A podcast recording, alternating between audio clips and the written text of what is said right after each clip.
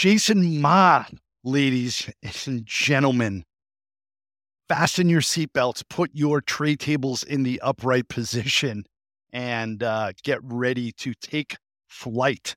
I mean, man, I had heard legend of you uh, way before that we uh, actually met, and I am so overjoyed to be working with you uh, and to have you on the pod. Welcome.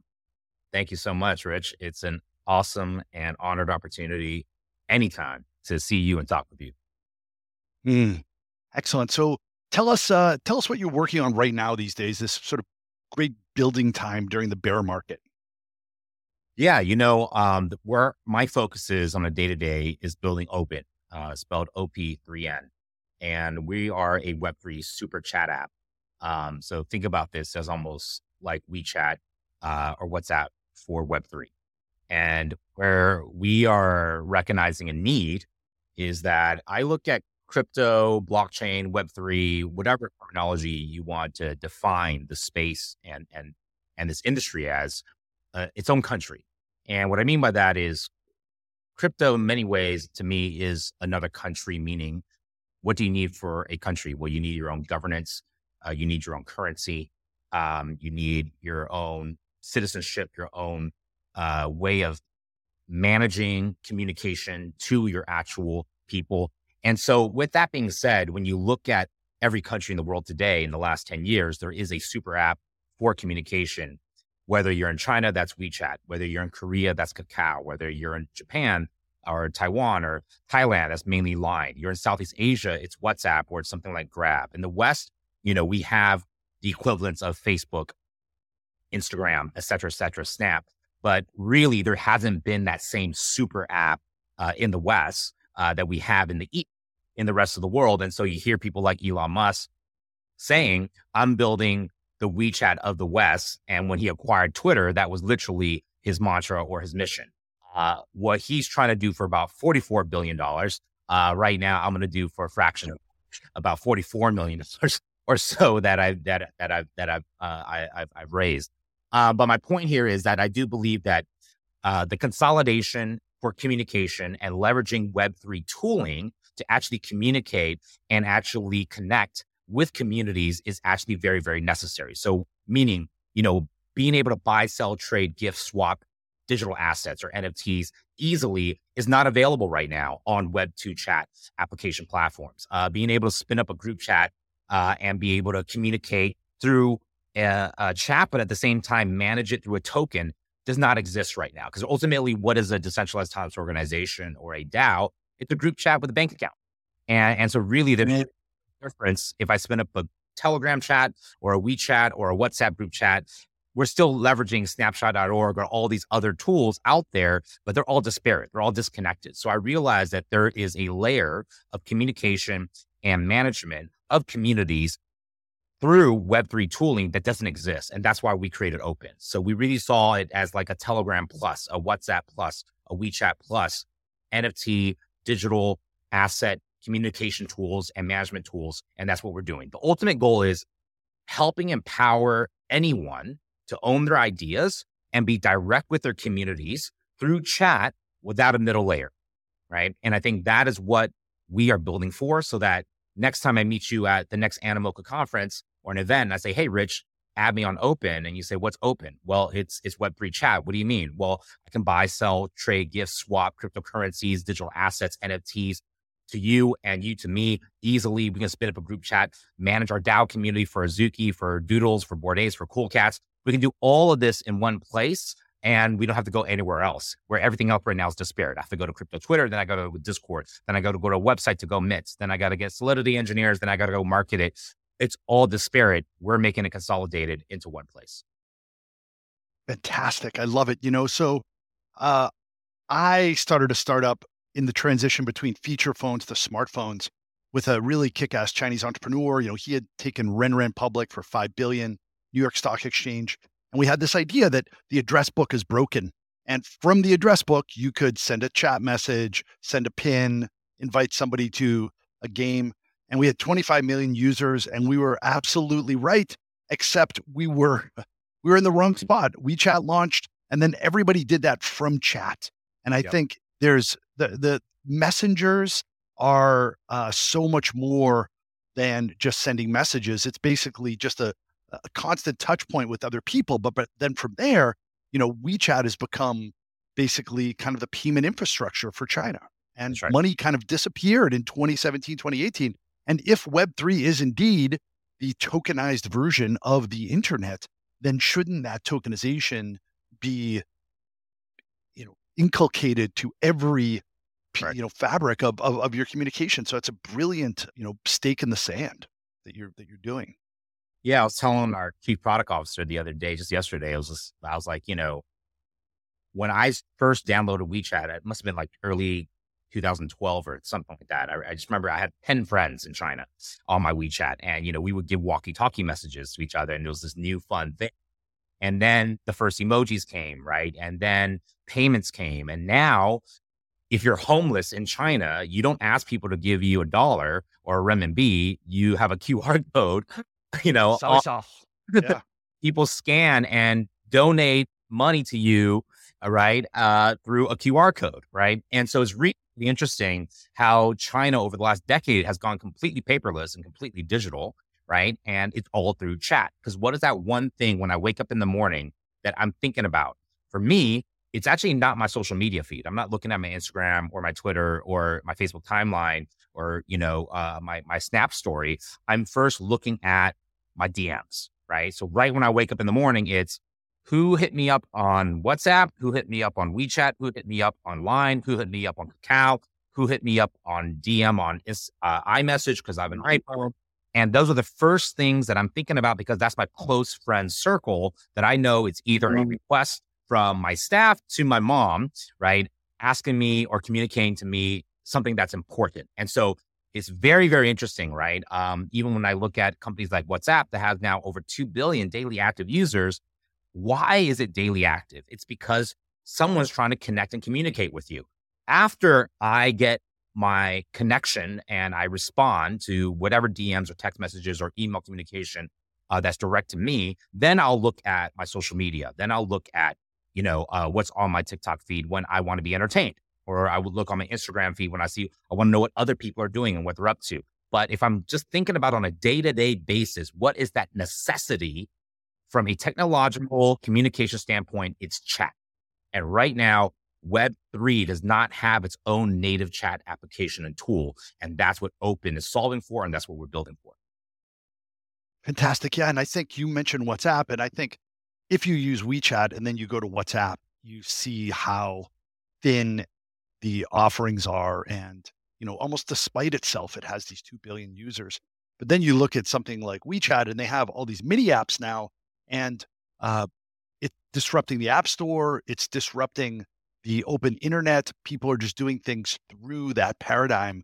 And I think certainly with Web three, because it's so community focused, a lot of people will be discovering things through their community, through chat, and to be able to have mini apps or dApps, you know, through your your platform in the future as well, too. You know, that's fascinating and huge opportunity. And yeah, Discord is kind of the Web three. It's kind of been co-opted, but it's so broken and so messy and, and just not optimized. And right. money kind of disappeared in twenty seventeen, twenty eighteen. And if Web three is indeed the tokenized version of the internet, then shouldn't that tokenization be, you know, inculcated to every, right. you know, fabric of, of of your communication? So it's a brilliant, you know, stake in the sand that you're that you're doing. Yeah, I think people are recognizing this more and more. I, I think you know we've gone through this first Web three N F T wave, and now you can already see even major DAOs like Nouns DAO have officially said we're off of Discord. It doesn't serve us, right? There's just like phishing. You know, there's just too much, you know, things that are, that are, that are just, you know, shisty, right? People are getting phished, people are getting hacked, right? People getting, you know, bots. I mean, you just don't know what's going on. It's just a lot of noise, right? Whereas we want to create something that's secure, that's private, and gives you the ability to have digital ownership of your assets personally and directly with your community without any of the noise. Fantastic. I love it. And, you know, uh, Would, I'd love you to share the the total mission and vision of, you know, Open is one one part of what uh, your grand master plan is, and you know, share with the people in Podland, uh, the original mission and vision, and, and how that's shaped over the past uh, few years? It's a great question. I mean, um, you know, when I started Open, it was an accident. It wasn't something I I, I was aiming to get into Web three or getting into N F Ts and getting into the metaverse. Um, you know, I was a traditional Web two media content technology entrepreneur. Um, I'd started companies like eighty-eight Rising, uh, one of the fastest growing digital music labels in the world. Uh, Stampede Ventures is a Hollywood studio with Greg Silverman, former president of Warner Brothers, and Gideon Yu, former C F O of Facebook and YouTube. And we were just making, you know, the next generation Harry Potters, three hundreds, Matrixes, uh, Hangovers. And so we have over one hundred fifty I P. It taught me a ton about the power of I P and how, you know, Greg, my partner, like he optioned Harry Potter for twenty-five thousand dollars before it was even a published book. It was passed on by one hundred publishers, but he read it and said, this is great. And, you know, it became the biggest I P and franchise ever in Hollywood history.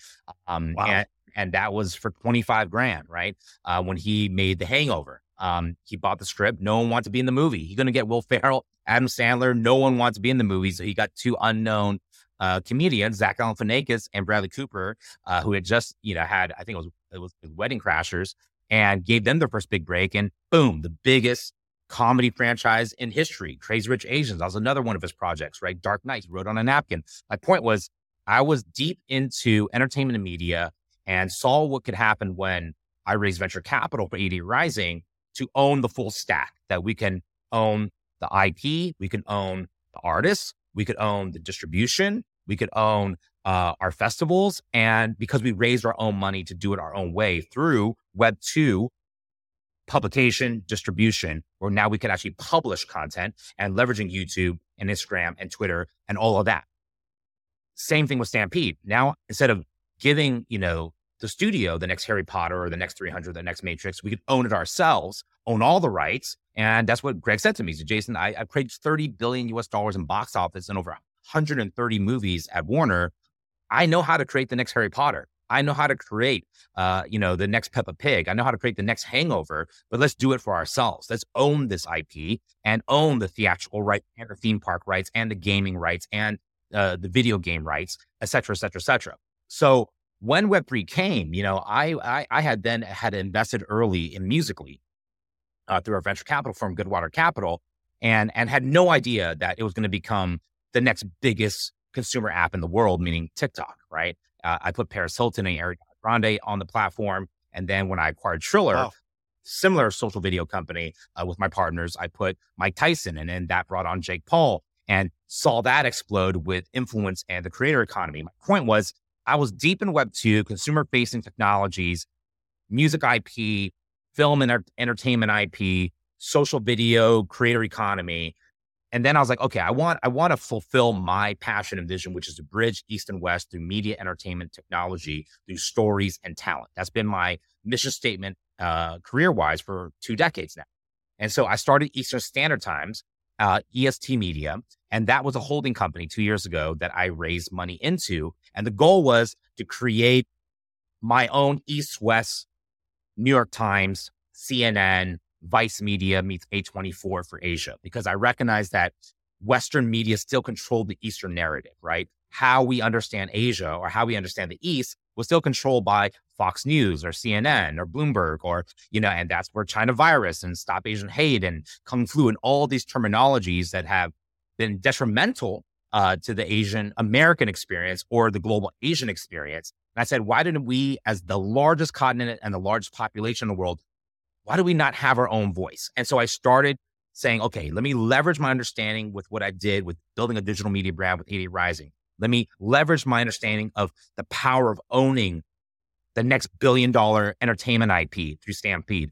Let me figure out how to leverage social video and user generated content to create an ecosystem for anyone to tell their story from Asia to the world. And so I had three divisions, E S T Media, I raised my seed round seven and a half million, and I had U G C, P G C, and Studio, user generated content division. And I was developing a citizen journalism app that felt and looked like TikTok.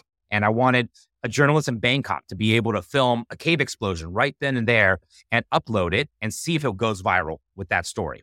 If it went viral, then our publisher division, our P G C side, would then say, okay, that's a great story. Let's take it on. Let's do a mini documentary, a short form video. Let's do an article and publish that and make that official. If that went viral, then our studio side would go, wow, this story from Asia is going to be the next Asian Tiger King. It's going to be the next Narcos. It's going to be the next Spotlight, Hustlers. Those were Boston Globe and New York Times articles, right? And so it was basically the strategy, U G C, P G C, studio, and then Web three hit. And so then I, it's like, I think it's like late twenty twenty, early twenty twenty-one. I'm seeing people board a yacht club. I'm seeing, you know, all these different N F Ts drop and the community's coming behind them. And there's like no middle layer. And I'm like, this is really interesting. So I, I remember uh, there was an Ethereum documentary uh, that was raising money on mirror dot x y z. And I was like, okay, this is really interesting. But instead of just, you know, like Kickstarter giving me, you know, a wristband for me donating ten dollars, right? You could actually put in an E T H and own a percentage of this actual documentary project and get royalties in the future, as well as if you invested more, producer credits, et cetera, et cetera, et cetera. And so I thought it was really interesting. Within twenty-four hours, they raised over six million U S dollars of E T H. And, and I put in, you know, a little bit, and I was like, wow, I can own it. I can also get the future revenues. And I'm actually part of this community that is owning this project together. So I thought that was really, really interesting that there was no middle layer. Uh, and then it was a very direct consumer to the, to the I P relationship.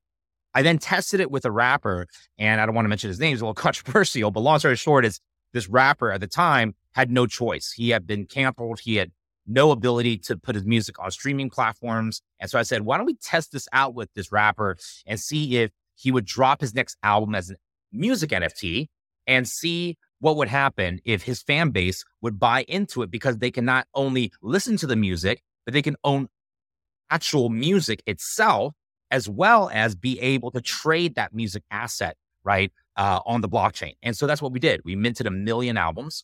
We sold out uh, in one minute, a dollar each album. The artist made a million U S dollars in less than a minute and went platinum. And he did it without Spotify, iTunes, or a record label.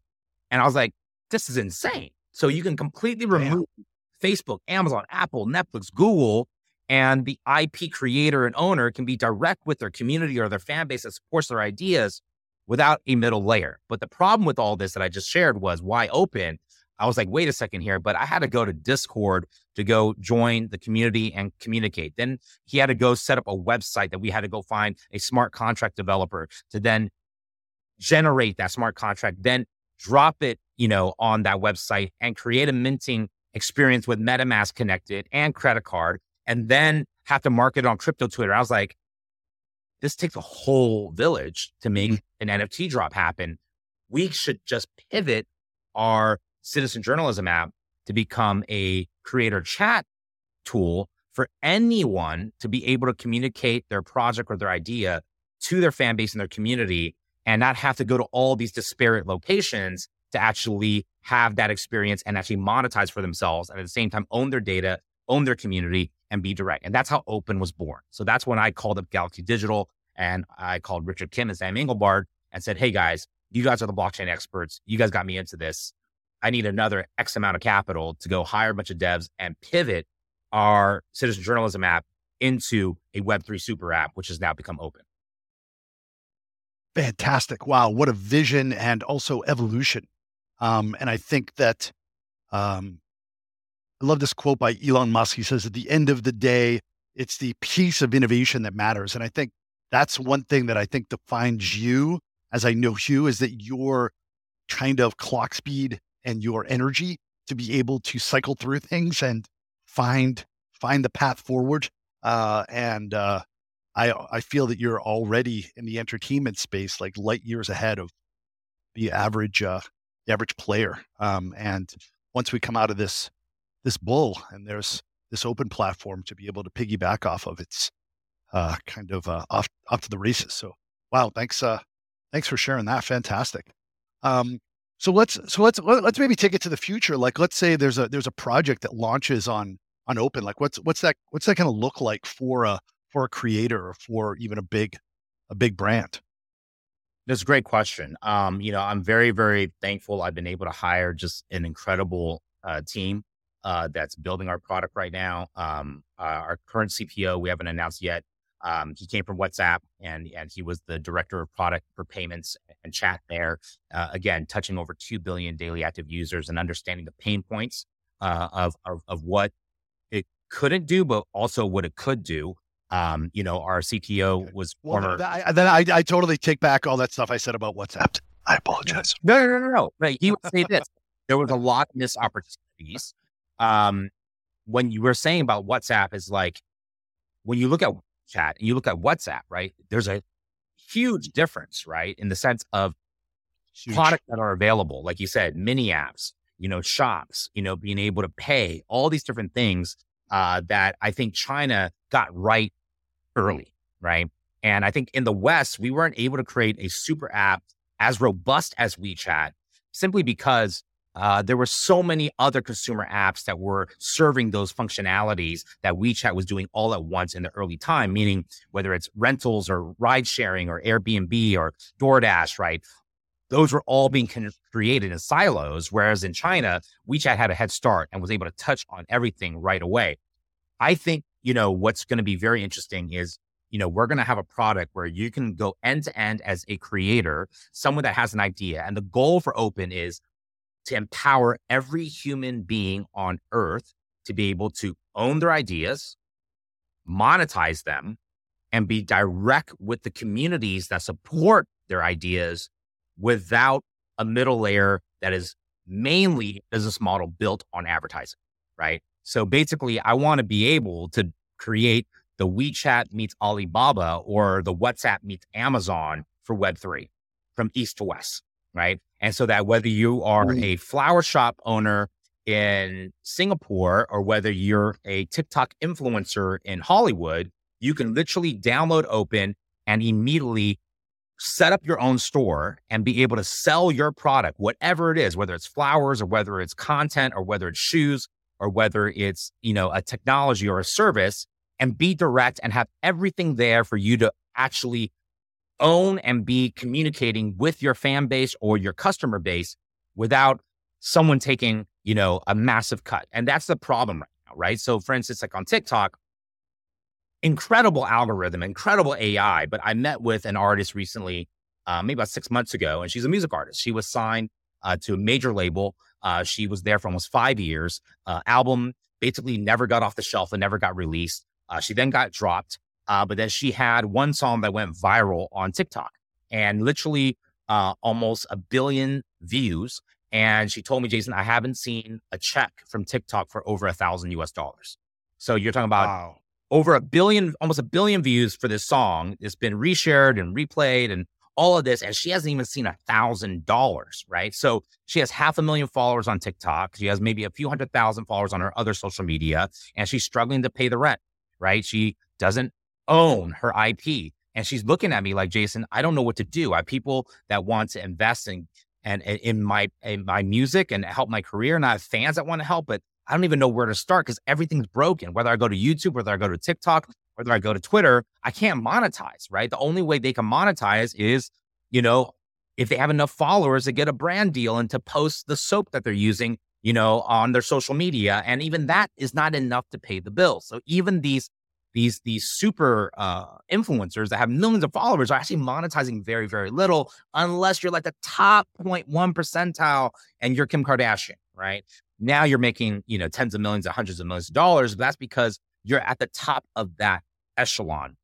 Everyone else is struggling, right? So the problem with that model is the machine, as you watch Social Dilemma, is just feeding the advertisers and who's getting richer and who's getting wealth. Well, Instagram, it's Facebook, it's Netflix, it's Amazon, it's Apple. It's these massive consumer tech companies, but it's not the actual creators themselves. So with Open, what that experience is going to look like is I download Open and I post whatever project that I want to do or whatever service or whatever product I want, I want to sell or I want to serve. And then that goes into an experience. So let's say I'm, I'm a music artist. I always I use this example, like, what if you discovered The Weeknd before he was The Weeknd and his name was The Weekday? And The Weekday only had ten thousand followers on Instagram and SoundCloud. But you know, you know how many people I've met in the music industry for the last ten years are like, dude, Jason, I was at The Weeknd's first show in Toronto. It was freezing cold. I was one of the first, you know, thousand there. I bought his album. And I'm like, how do I know you really were a fan of The Weeknd and you really were at that show, you know, right.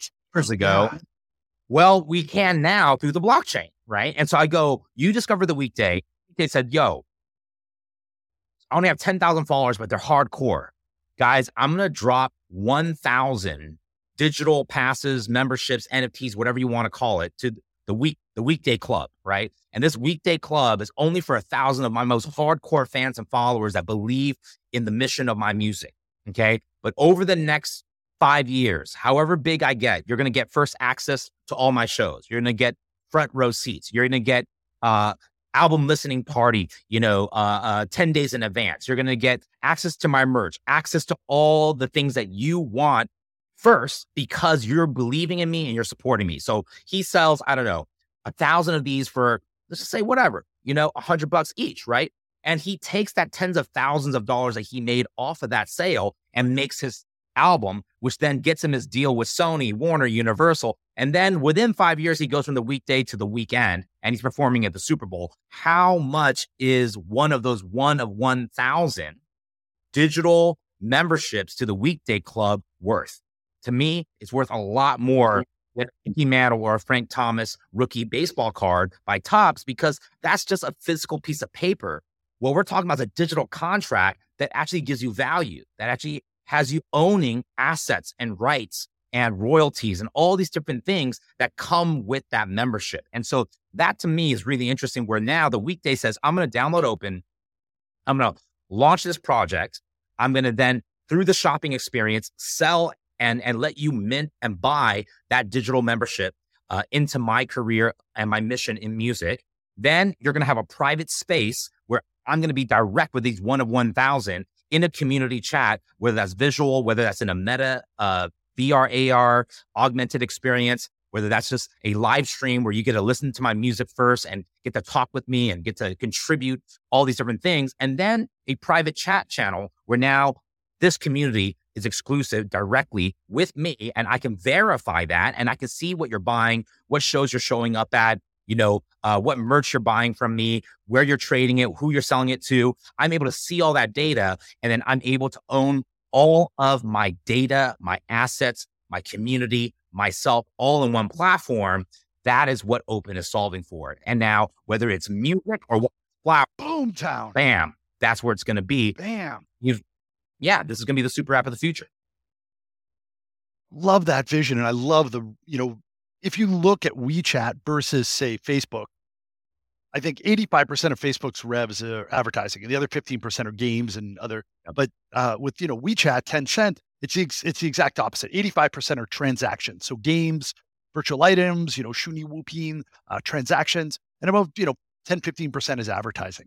And if you're if you're in China and you're using the app, you feel much more aligned with that app.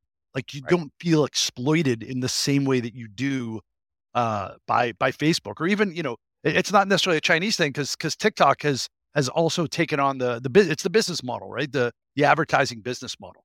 But when you're able to just bake the transactions in through the, you know, tokenization on chain within the app, so that everything uh, is much more aligned between the the user and what they're interacting with, then that's a much more elegant and sustainable uh, model in the future.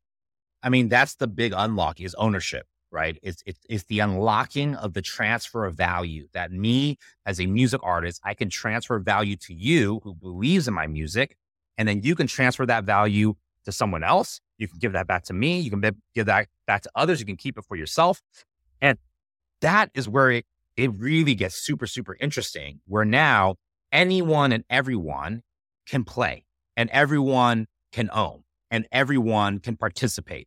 Whereas even right now in Web two, even though WeChat is so amazing, and I have so many artist friends that are on WeChat, and they have, you know, literally a hundred different fan group chats, right, for all their fans, right? But they're not able to actually fully transact with them, other than keeping them updated with their shows and, oh, go buy my ticket over here. And by the way, I'm I'm thinking about, you know, releasing my music. Can you guys share it on your social media? Versus actually saying, hey, I'm going to set up this group chat, and for ten renminbi or for, you know, one E T H or whatever it's going to be, you can own a piece of this I P that I create, and we are going to own it together. We're going to collaborate and create it together, and we're going to benefit it from it all together, all in one chat application platform. That to me has not been done yet or done effectively and properly. And that's to me, the massive unlock.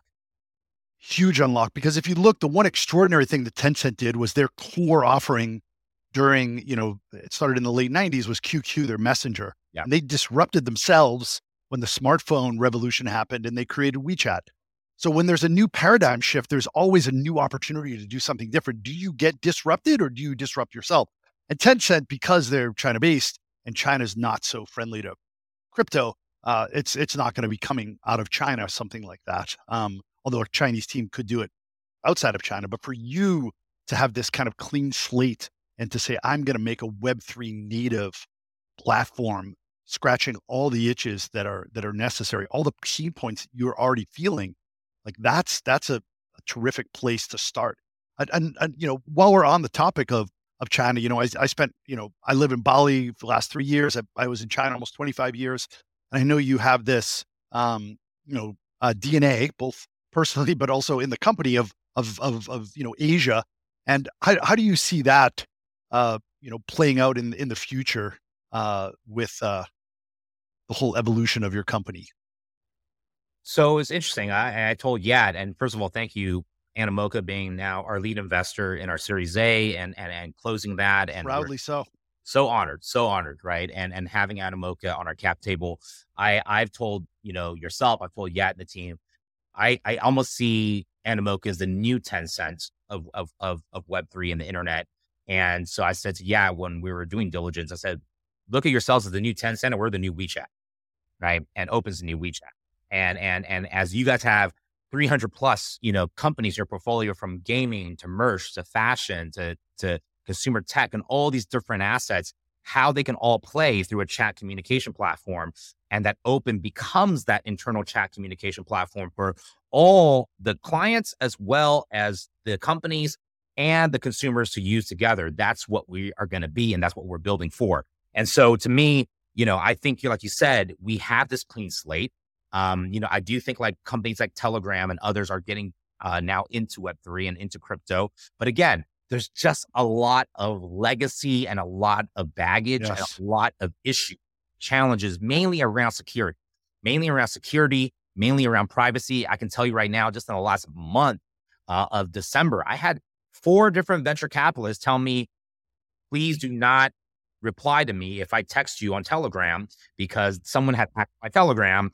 And literally, I had people asking me to invest in deals that were hacks, right? And so there's an issue on privacy. There's an issue on data security. There's an issue on trusting, right? Uh, a application platform that truly benefits and is useful for us in Web three, um, that we can really uh, do that's native. And that's what we're solving for. Terrific. Excellent. Yeah. And uh, tell us, tell us a little bit about your... Uh... hero's journey as a serial entrepreneur, some of the uh, trials and tribulations and triumphs and, and lessons learned along the way. Um, man, I mean, it would take a, a lifetime and a book. I feel like I've gotten through. You should be writing a book, but maybe, maybe a, maybe a, a, a summary or highlight reel. I, I've seen a highlight reel that you've been part of before, and it's uh, it's pretty, uh, pretty compelling. Well, I, I, I, you know, I would categorize myself as a serial entrepreneur uh, versus being a, um, I would say a traditional entrepreneur. In, in, and when I say traditional, not, not in any way negative, uh, meaning to me, the classic, maybe is a better word, classic entrepreneur is a, a Jeff Bezos, Mark Zuckerberg's, you know, uh, in the sense that they have one company, a Bill Gates, that they build one product, and from that product, you know, they're able to go build an empire and, and scale, and they stay with that one company throughout their entire career. Whereas the serial entrepreneur uh, realizes that their gift is maybe not so much building, but their gift is starting. Uh, and, and so for me, I, I've realized for me, my strengths after, you know, two decades of starting companies and, and, and being in, in this space of entrepreneurship is being a serial entrepreneur and starting uh, versus staying and building. I'm more starting and catalyzing. And so what I realized I'm really good at uh, after, you know, six companies opens now my sixth company that, that I've started is that I'm great at three things. And for me, it's catalyzing, connecting, and capital. And I realized for me, I'm able to catalyze, meaning you're able to initiate, give that initial energy, that initial momentum, that initial push to get something off the ground and going. And so multiple times I realized in my career was I was at the right place at the right time with the right persons, uh, with the right product. And I was able to identify, oh, here's the problem, here's a solution, and here's a market, and here's a gap. And if I can give this founder or this idea the right team, the right resources, and the right capital, I can get it going. And I don't have to run it, but I can help start it and be strategic where I'm good at. And so that for me was connections. I was just really connected. I just had this biz dev, you know, um, natural gift to network. And I just had opportunities and doors and access to everything and everyone. And so for me, uh, giving an idea with eighty-eight Rising was, you know, I found my co-founder Sean at the time, and he was at Vice Media. And I was like, hey, I want to build the Asian Vice for Asian youth culture. Right. And at that time, he was still at Vice. And I said, hey, why don't you leave Vice? Um, you know, I'll be the chairman co-founder, but you be the C E O co-founder, co-founder. You're the guy that goes day to day and builds this company, and everything you knew at Vice, do it here. But for this market segment of Asian youth culture, which is two billion population, massive T A M. And I said, okay, this is what I'm going to do. I'm going to bring all the connections, whether you need connections in China and you need, you know, Tencent, you need Ollie, you need brand deals, you know, Pepsi, whoever, you know, I'll open up those doors. I'll create those uh, opportunities. At the same time, I'll bring the capital. You don't worry about the money. I'll bring all the capital. I'll raise all the money. I'll sell this to the venture capitalists, to the private equity groups. And that's exactly what happened. So recognized the opportunity, came in as a catalyst, opened up all the business partnerships and all the doors, helped find a talent, connect them with brand deals, connect them with distribution, connect them with all the doors necessary to build the business and scale the business. And then third, which was super important, was bring the capital and make sure that the company was well-funded round by round to get it to where it is today, you know, a, a, a massive valuation, the fast-growing digital music label in the world. So I realized as a serial entrepreneur, I was really good at that. When I met Greg Silverman, same thing. I call Stampede the Greg Silverman business. I was like, this guy's thirty you know, billion in box office, one hundred thirty global blockbuster franchises. And he knows how to find the next Harry Potter, the next three hundred, the next Matrix, the next Crazy Rich Asians, you know, the next Dark Knight. And I was like, look, Greg, you do what you do. Don't worry about the capital. Don't worry about, you know, getting doors and access, you know, to all the partnerships that you need. I recognize your talent. I recognize that this is a massive opportunity to become the next Warner Brothers on our own. And I brought in Gideon Yu, the former C F O of Facebook and YouTube, who was the most badass C F O in Silicon Valley, to yeah. come in and invest. And I brought other strategic investors and other projects and other open doors. And boom, Stampede was started. And now one of the fastest growing and most active uh, Hollywood studios, uh, major minis, you know, in, in the business. And so anyways, long story short is, for me, is recognize what you're really good at, recognize what you're not so good at, and focus on your strengths and staff or optimize for where you're not strong with others that are strong in those areas. And so for me, focusing on these three things, catalyzing, connecting, and capital, has allowed me to start six companies, quote unquote, thankfully successfully, and make my investors back their money and bring a product to the world that actually serves humanity and solves a problem and uh, is, is, is something of value. Terrific. Indeed, focusing on strengths is uh, really important. I think a lot of times people aren't necessarily very clear about what their strengths are, so they feel like they have to have to do everything. And I think it's important to do something like Strengths Finders or some sort of um, you know, survey with friends and re- really find in an objective way, like, what am I really, really good at? Um, if you don't have all of that experience under your um, you know, under your fingernails. And uh, Yeah. And, and then use, I, I like to say people, product, or process to be able to just, you know, take, cover your strengths, right? Uh, I'm going to hire somebody, I'm going to put some software into it, or I'm going to, you know, put some kind of a process.